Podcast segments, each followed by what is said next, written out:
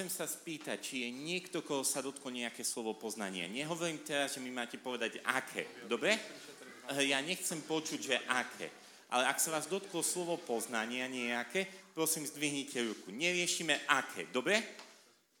A, a ak sa niekoho dotklo slovo poznania, prosím, zdvihnite ruky. Dobre? Aby sme videli... Dobre, môžete takto, ale zdvihnite, zdvihnite ruky, dobre? Lebo to je veľmi dôležité pre ľudí, pre vieru, aby vedeli, že sme si to nevymysleli, dobre? Prosím, tak držte, aby ste boli svedectvom. Vaša komunita má názov Ebenezer, kameň svedectva. Rozumieme? My potrebujeme to, ja to nepotrebujem kvôli sebe. Ja naozaj to už kvôli sebe nepotrebujem.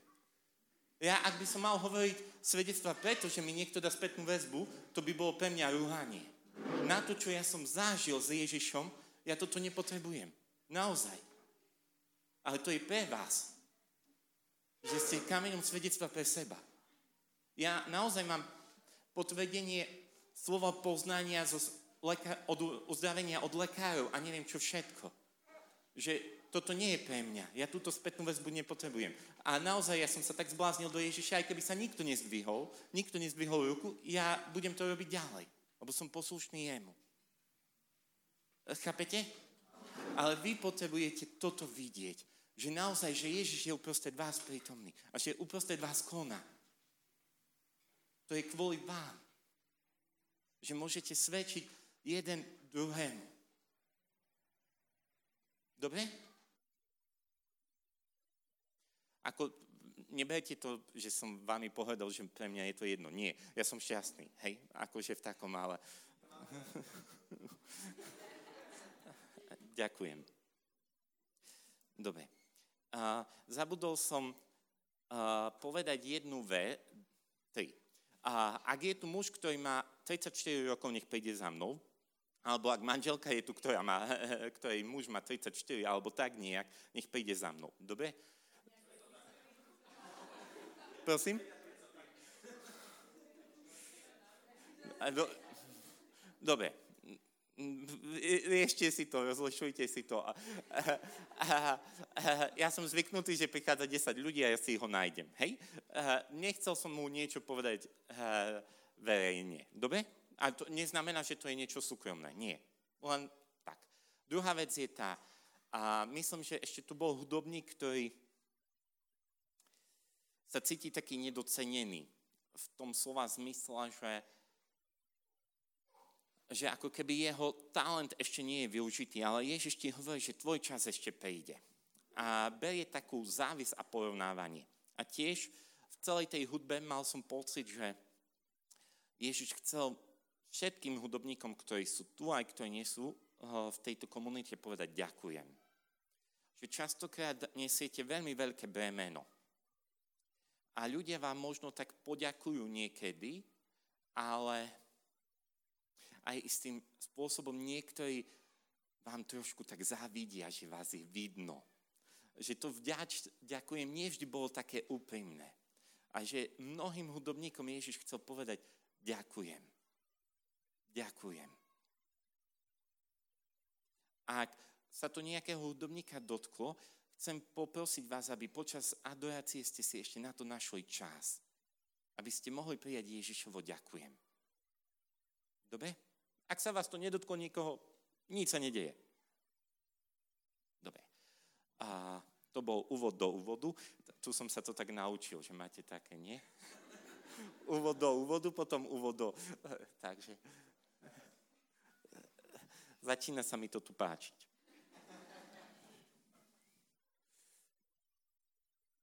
Dobre.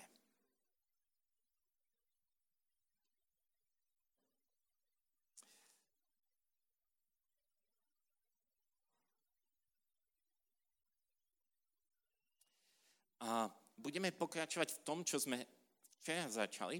Chcem hovoriť ďalej o teologálnej čnosti a o láske. Včera sme hovorili o,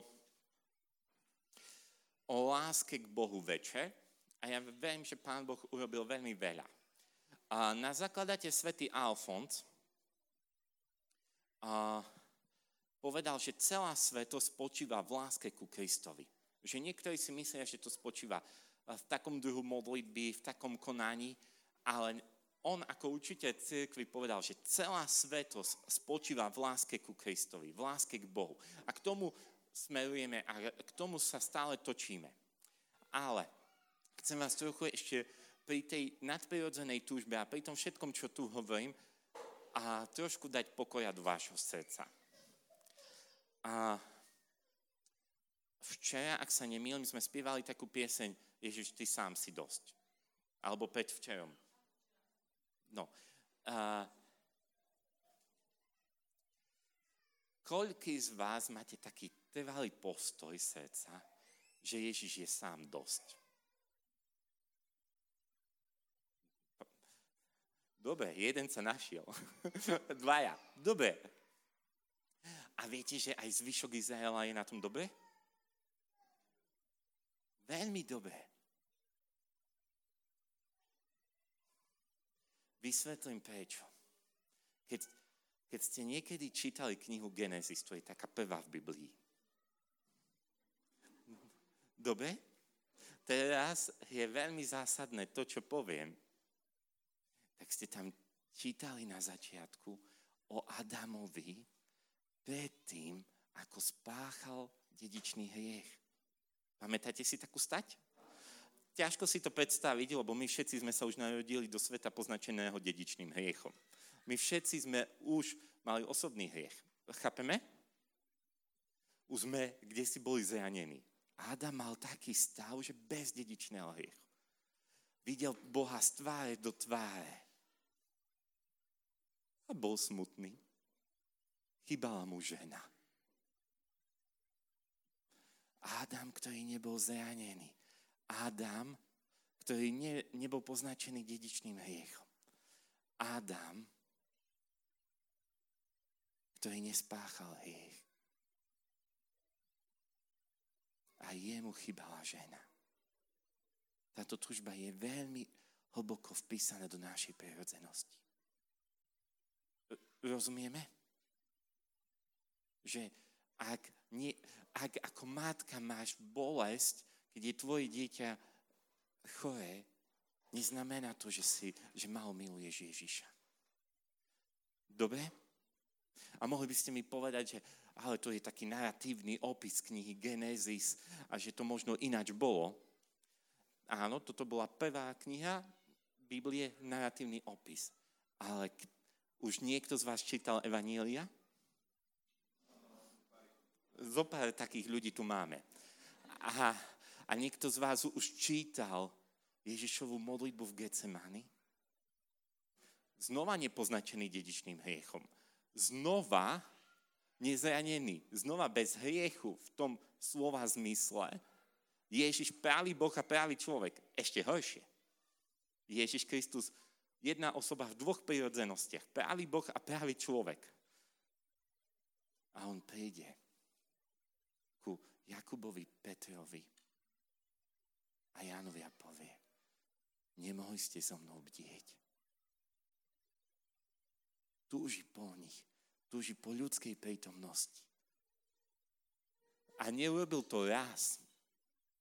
Vrátil sa znova. Chápeme? nebojme sa túžob, ktoré sú v našom srdci. Dovoľme, láska spočíva v tom, že taký, aký sme, sme pred Bohom. On ich očistuje, on ich premieňa a sú fázy, kedy naozaj môžeme povedať, že Ježišu si pre mňa všetko a prežívame nadprirodzenú útechu, uspokojenie, akúkoľvek to povieme, pokoj, ktorý prevyšuje akúkoľvek chápavosť. Ale ak máš starosť o dieťa, ktoré má horúčku, je to dobré ak, ak prežíva samotu, alebo sa chceš vydať alebo oženiť, je to dobré. Nemôže to na tebo vládnuť. Ale neznamená, že ak máš aj inú tužbu ako po Ježišovi, že ho málo miluješ.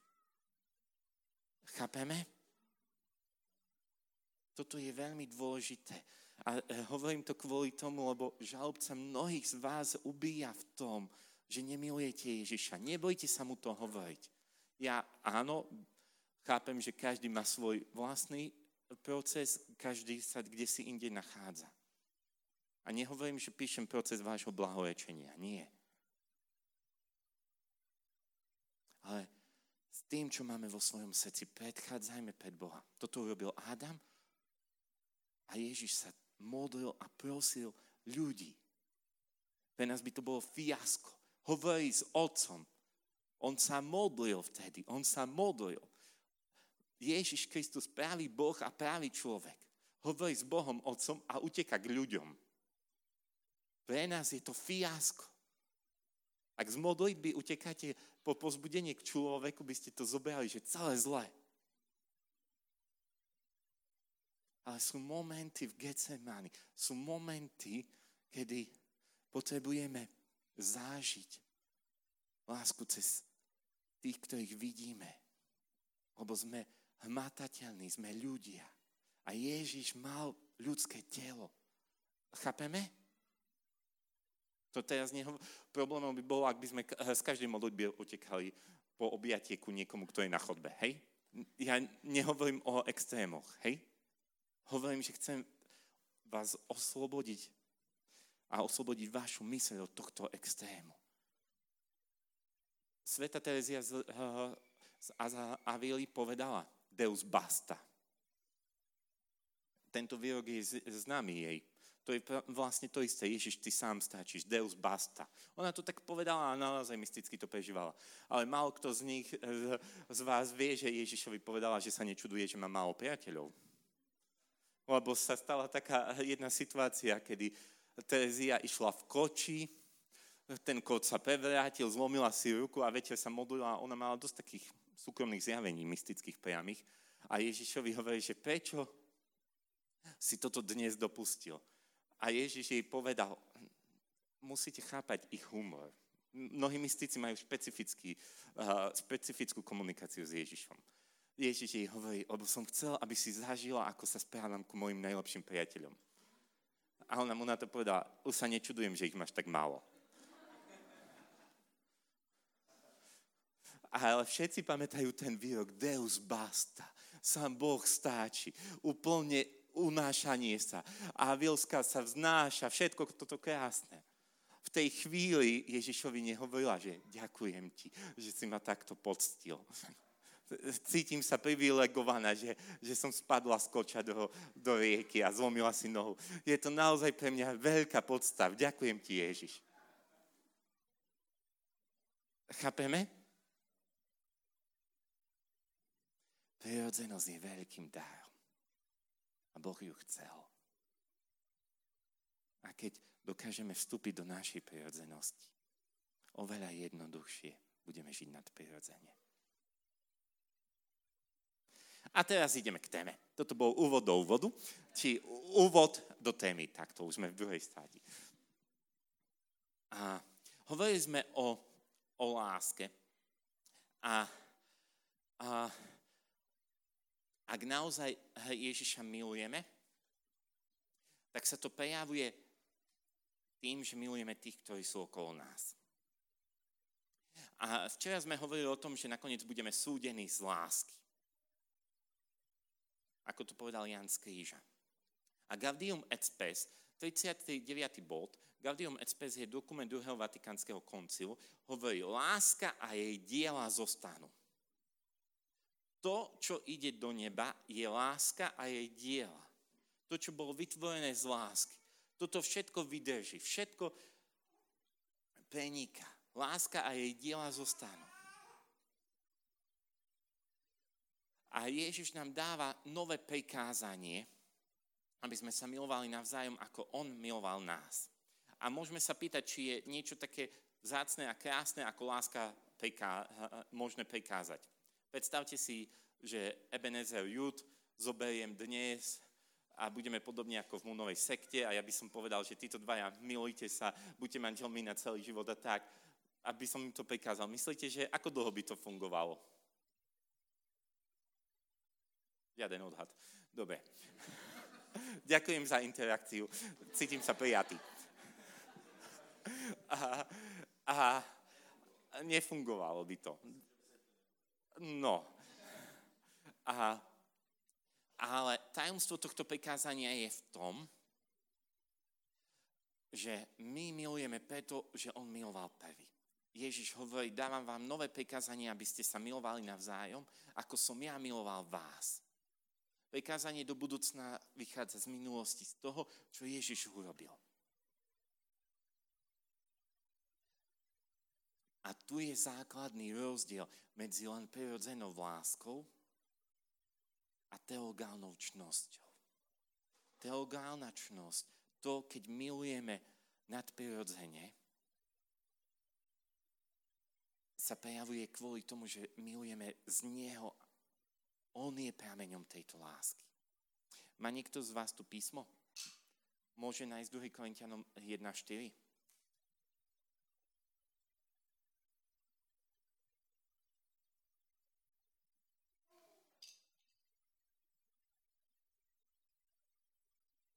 Niekto našiel, prosím, zdvihnite ruku, aby ste...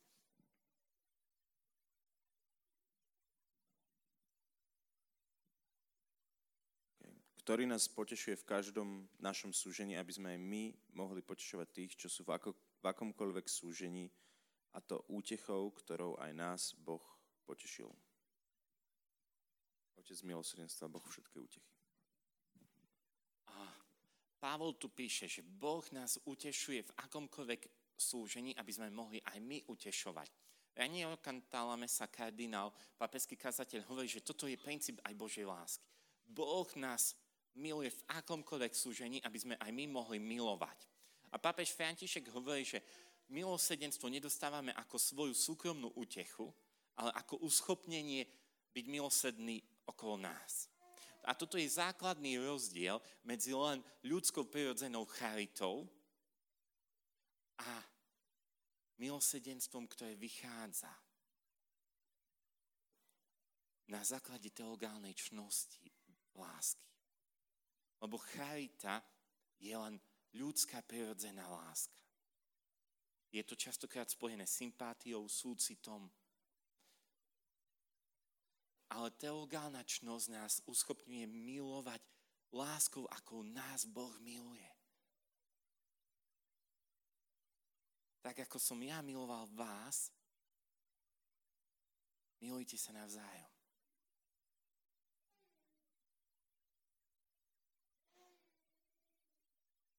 Lásku, ktorou mňa Boh miluje.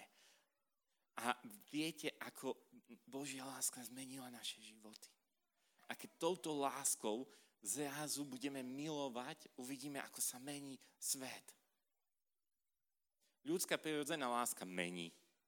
Keď si zaspomínate na pubertu, keď ste boli prvýkrát zalúbené, tak úplne ináč ste umývali riady. Úplne ináč ste zametali. A to bola ľudská láska. Ale ak sa nás dotýka Božia láska a my sa stávame tým potrubím, cez ktoré prúdi, zrazu sa to mení. A toto je tá práva extáza, že ja vychádzam zo svojho ega. A tu potrebujeme rozlíšiť pár vecí. A je rozdiel medzi tým, že niekto je mi sympatický je prirodzené znova, že manželia majú k sebe bližšie, alebo my mali mať k sebe bližšie ako ku ostatným ľuďom.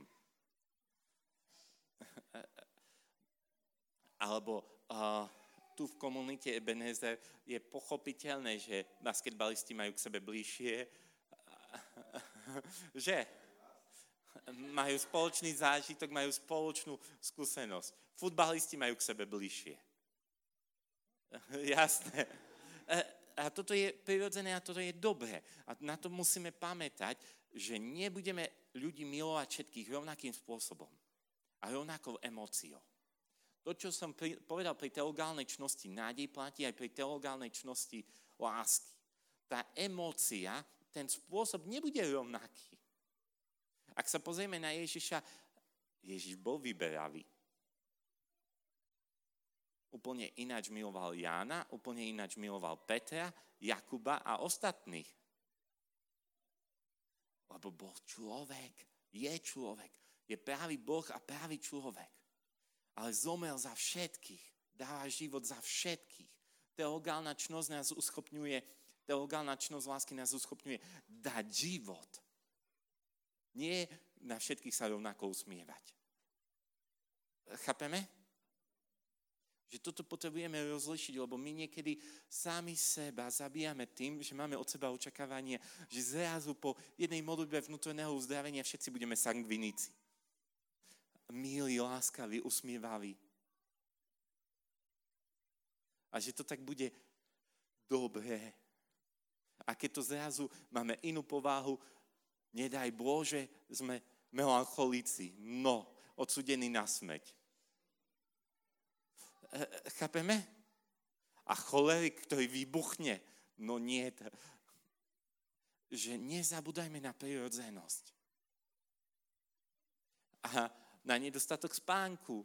Ak matka celú noc bola hore, určite nebude ráno najvľudnejšia. Ale toto neznamená, že nemiluje. Hľadajme spôsob a ak rozlišujeme, potrebujeme to spoznať.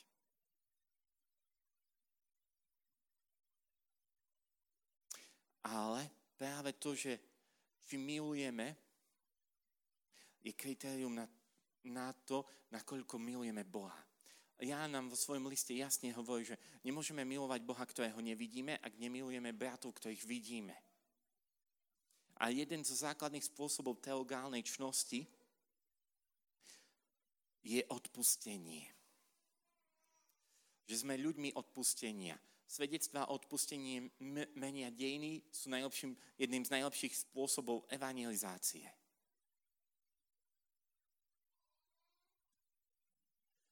A odpustenie si vyberáme ako životný štýl. Ja teraz nechcem hovoriť o odpustení veľa, lebo toto nie je téma. Ale to, čo vám chcem odovzdať pri tomto message je, pre mnohých z vás už je čas, aby ste neodpúšťali kvôli tomu, že sa hneváte. Ale kvôli tomu, že milujete. My niekedy máme takú predstavu, že príde moment v našom živote, kedy už nebudeme musieť odpúšťať. Lebo že zrazu sa nás to nebude týkať. Ježiš z kríža odpúšťal. A nemal ich ak Ježiš do svojej smrti odpúšťal, akým právom by si ty to chcel ukončiť skôr? My si vyberáme odpustenie ako spôsob života. Eh, jedna liturgická modlitba hovorí, že Božia všemohúcnosť sa najviac prejavuje tým, že Boh odpúšťa a my sme stvorení na jeho podobu a jeho obraz. Odpustenie nie je znamením toho, že som zranený. Odpustenie je v prvom rade znamením toho, že milujem. Áno, sú etapy v našom živote, kedy neodpustenie je hriechom. Ale čím viacej milujem, tým viacej odpúšťam. Nie čím viacej som zranený. Chápeme? Ak si nevyberieme spôsob, odpustenie ako životného štýlu, ako milosedenstva, veľmi ťažko budeme narastať teologálnej čnosti. Lásky. Bude to veľmi komplikované. Ak sa na seba hneváš, že ešte dnes musíš odpúšťať, znamená, že si neprijala povolanie byť Božím obrazom, jeho podobou. Lebo Boh neustále odpúšťa. Až do druhého príchodu Ježiša Krista. Chápeme? Lebo ak toto nepochopíme, veľmi ťažko budeme Božími deťmi. Matúš 5, 44, 48 nám hovorí, kedy budeme Božími synmi, Božími deťmi. Kedy? Hm?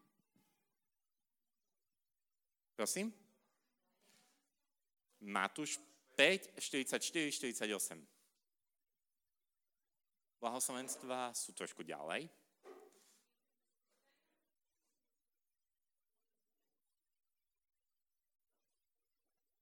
No, takto. predtým, ďalej, no, hej. Z akej strany sa pozeráme na to? Áno.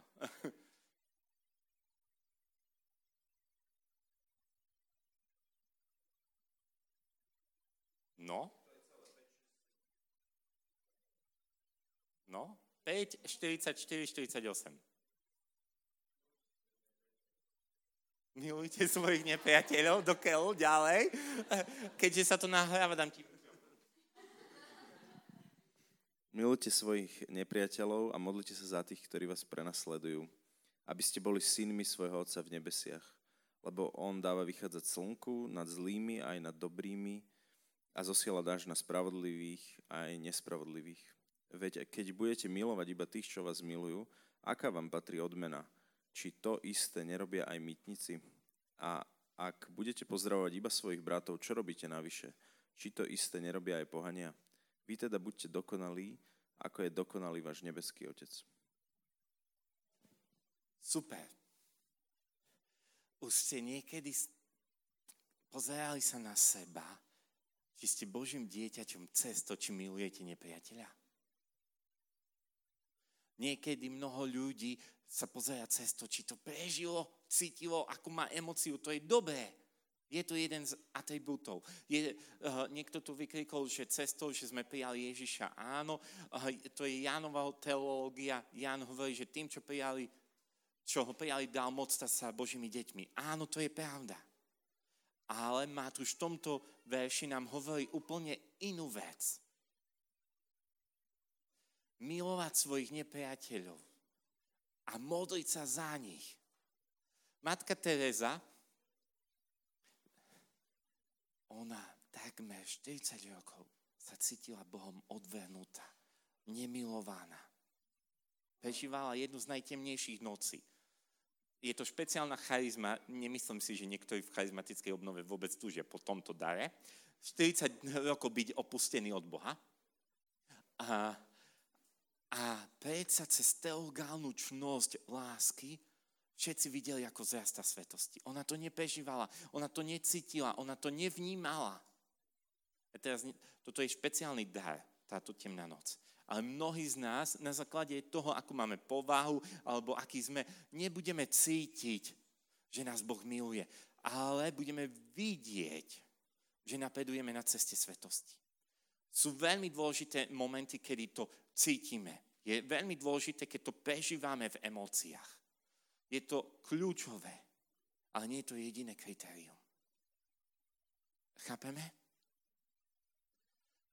Pozerať sa na to, že či milujem nepriateľov, či vstúpil som do života odpustenia a zrazu sa ľudia obracajú. Modliť sa. Toto, exegeti, ktorí komentujú skutky Apoštol, hovoria, že obrátenie Pavla začalo modlitbou Štefána. Štefán sa modlil, pane, nezapočítaj im tento hriech. A je tam napísané, že Pavol schváľoval to, čo sa stalo a potom ide jeho obrátenie. Mnoho, za mnohými svetcami v cirkvi, ak by sme pozerali, je niekto, kto odpustil, je niekto, kto sa modlil. Obnova v cirkvi prechádza cez odpustenie, cez zmierenie. Áno, všetky tie emócie sú dôležité, veď pred chvíľou som sa za to modlil na tejto adorácii, aby Ježiš to uzdravoval. To je dôležité. Ale toto bude značné kritérium. Či žijem život odpustenia. Či sa modlím za nepriateľov. Lebo toto je láska, ktorá je z hora. A len takto môžeme naplniť zákon. V Imánom 13.10 nám hovorí, že naplnením zákona je láska. A Galatianom 6.2 nám hovorí, aby sme si vzájomne nesli bremena, lebo takto naplníme zákon. A to, či si nesieme vzájomné bremena, môžeme si dať taký veľmi jednoduchý test mám dvoch, troch, štyroch ľudí, ktorí sú mi ochotní v dnešný deň požičať peniaze. Mám dvoch, troch, štyroch ľudí, ktorí som ja ochotný dnes požičať peniaze. Nehovorím, že mám na to, ale že som ochotný. Mám dvoch, troch ľudí, ktorí, keď mi zavolajú, okamžite mením program. Mám dvoch, troch ľudí, ktorým ja môžem zavolať a okamžite zmenia program. Štyria niesli ochrnutého, takže rozobehali strechu. Vzájomne nesi bremena je toto. Ak nie sme ochotní zmeniť svoj program, nenesieme si bremena.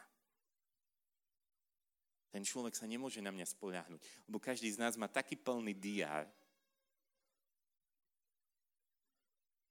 že ho budem milovať, keď to bude voľnočasová aktivita. Ale láska nie je voľnočasová aktivita. Chápeme? Vzájomné nesenie si breme nie je, že voľnočasová aktivita.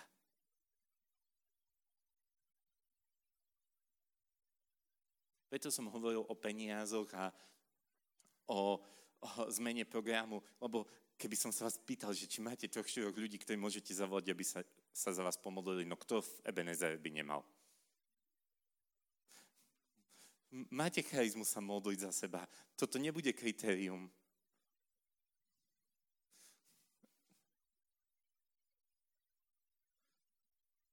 A trošku pritvrdíme. A Pávol dáva také veľmi silné kritérium, nielen Pávol, ale aj ostatní autory no, listov Nového zákona, aká má byť tá láska. Nechcem teraz rozoberať príliš veľa vecí, lebo nemáme na to čas. Ale jedno zo hlavných kritérií je, že láska má byť bez pretvárky. Láska má byť bez pretvárky. To je Rímanom 12, 9 až 10. Alebo 2 Korintianom 6, 6, 1 Petrov 1, 22. To slovo by sme mohli povedať nepokrytecká bez masky.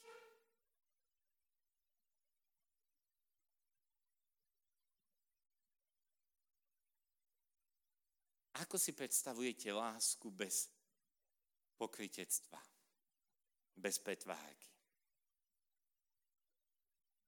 Áno,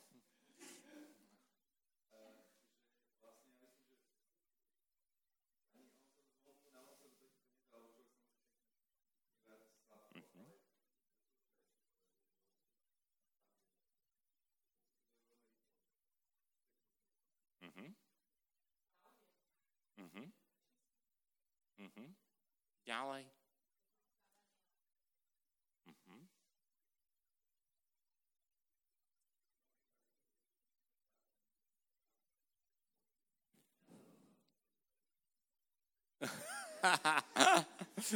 Veľmi praktický človek. 100 bodov. A veľmi dobre ste to obsiahli. To grécké slovo, ak by sme išli, je to, že nerobím veci na vonok. To, ako ste to aj povedali. Nerobím to len na vonok. A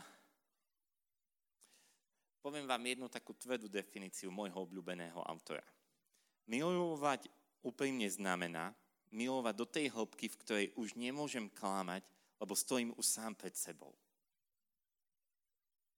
Milovať bez pretvárky stojí znamená milovať do tej hĺbky, v ktorej už nemôžem klamať, lebo stojím sám pred sebou.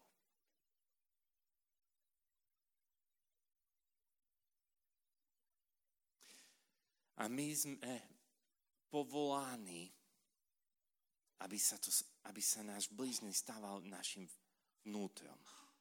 Aby sa stával vnútorný. A Tomáš Akvinsky povedal, že najväčší kult Pamätajte, že to bol suchá v úvodzovkách. To bol silný teológ, suma teologická. Ale bol mystik. On zažil extázu, že sa vznášal. A keď on už dokázal, už dokáže každý. To bol čistý racionalista a ešte mal trikrát viac kil ako ja. Jemu museli vyrezávať stole, lebo iba stále jedol a písal. Normálne a on zažil extázu, znášal sa. Ak niekto povie vám, že je rozumový typ a nemôže zažívať mystiku, nech sa začne modliť k Tomášovi Akvinskému. Na jeho príhovor myslím si, že môže zažiť hocičo. A k nemu späť. Tento svetec povedal, že naj... kultom, ktorý najviac Boh má rád, je milosedenstvo. Starostlivosť o biedného. Suchár teolog, ktorý celý život písal, mystik, toto povedal. A povedal to na základe príbehu o Samaritánovi, milosednom Samaritánovi, že Levita a kniaz obišli. Ale tento priniesol právu obetu. Budeme ešte hovoriť o modlitbe a modlitba je kľúčová. Ale ak sa to neprejaví na vonok, všetko je to prázdne. Chápeme?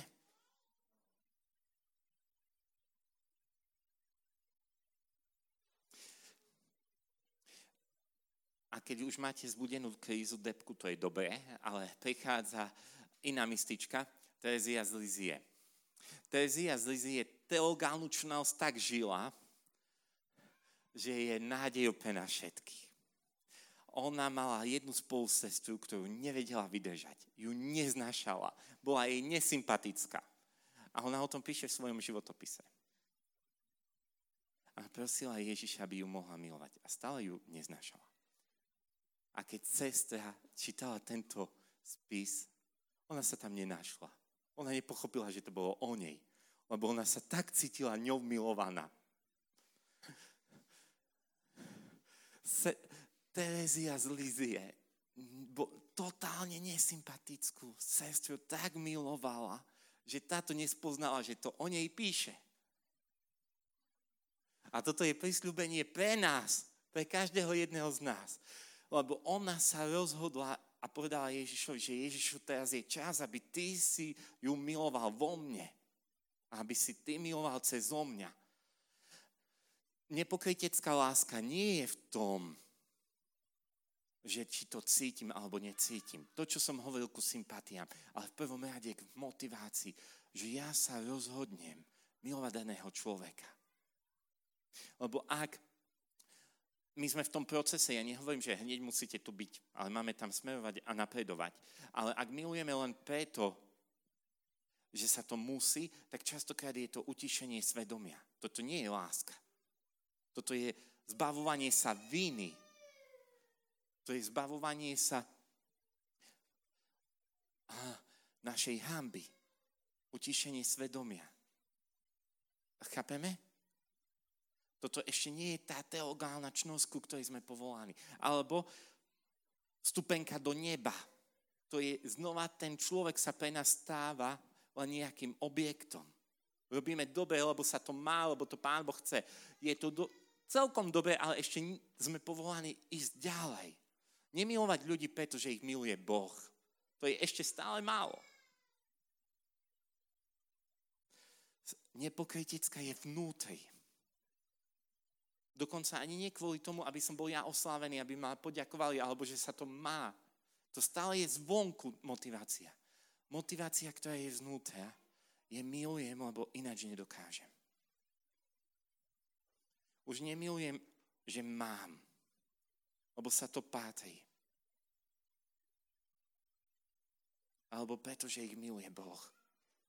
Ale preto, že už ináč nedokážem. Pavol zvolal, už nežijem ja, ale vo mne žije Kristus. Teologálna čnosť lásky spôsobuje, už nemilujem ja, ale vo mne miluje Kristus. Už nemilujem ja, ale vo mne miluje Kristus. Očakávaš to? Toto je to, čo by malo byť pre každého jedného z nás. A je jedno také silné kritérium, ktoré sa prejaví,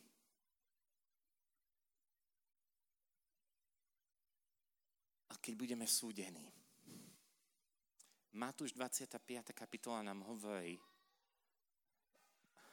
že vlastne tí, ktorí žili túto teologálnu čnosť, oni sú šokovaní, že stretli Ježiša. Oni sú šokovaní, že pomohli niekomu.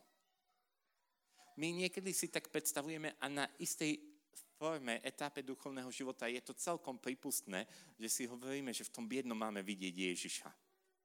Ale do neba išli tí, ktorí ho tam nevideli.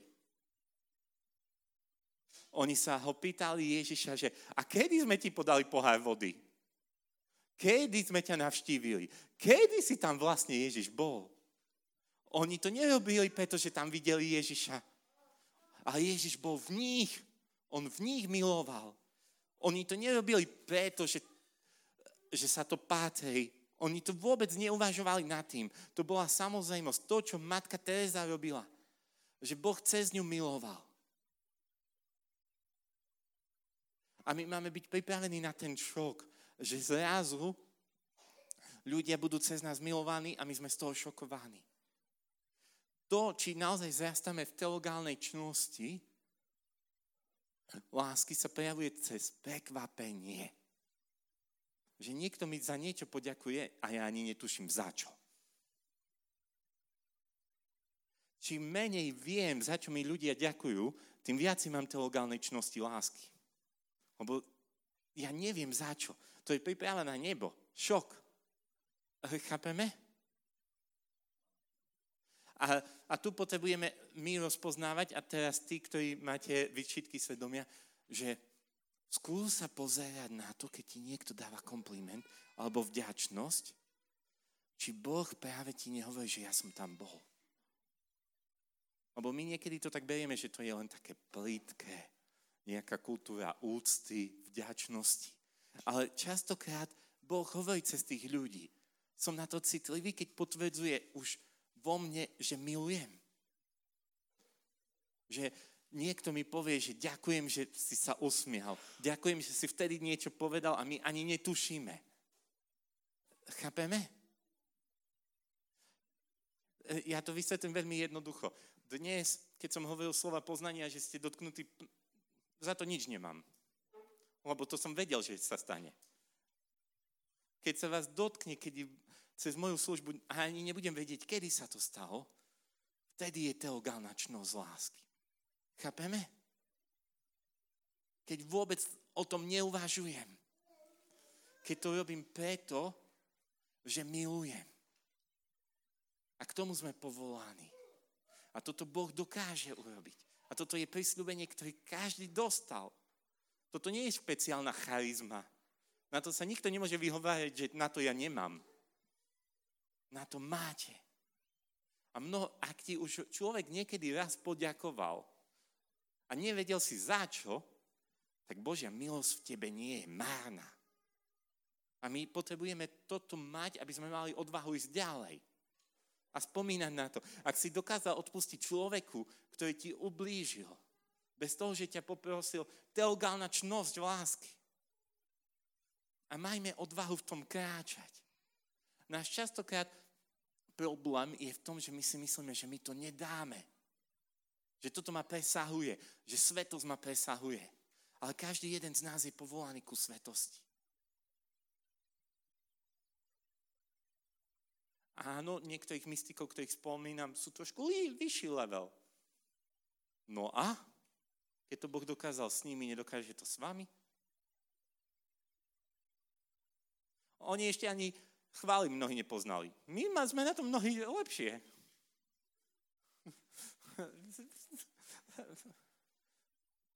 A to už nehovorím, že rúženie sa ani pána Maria nemodlila. Chápete?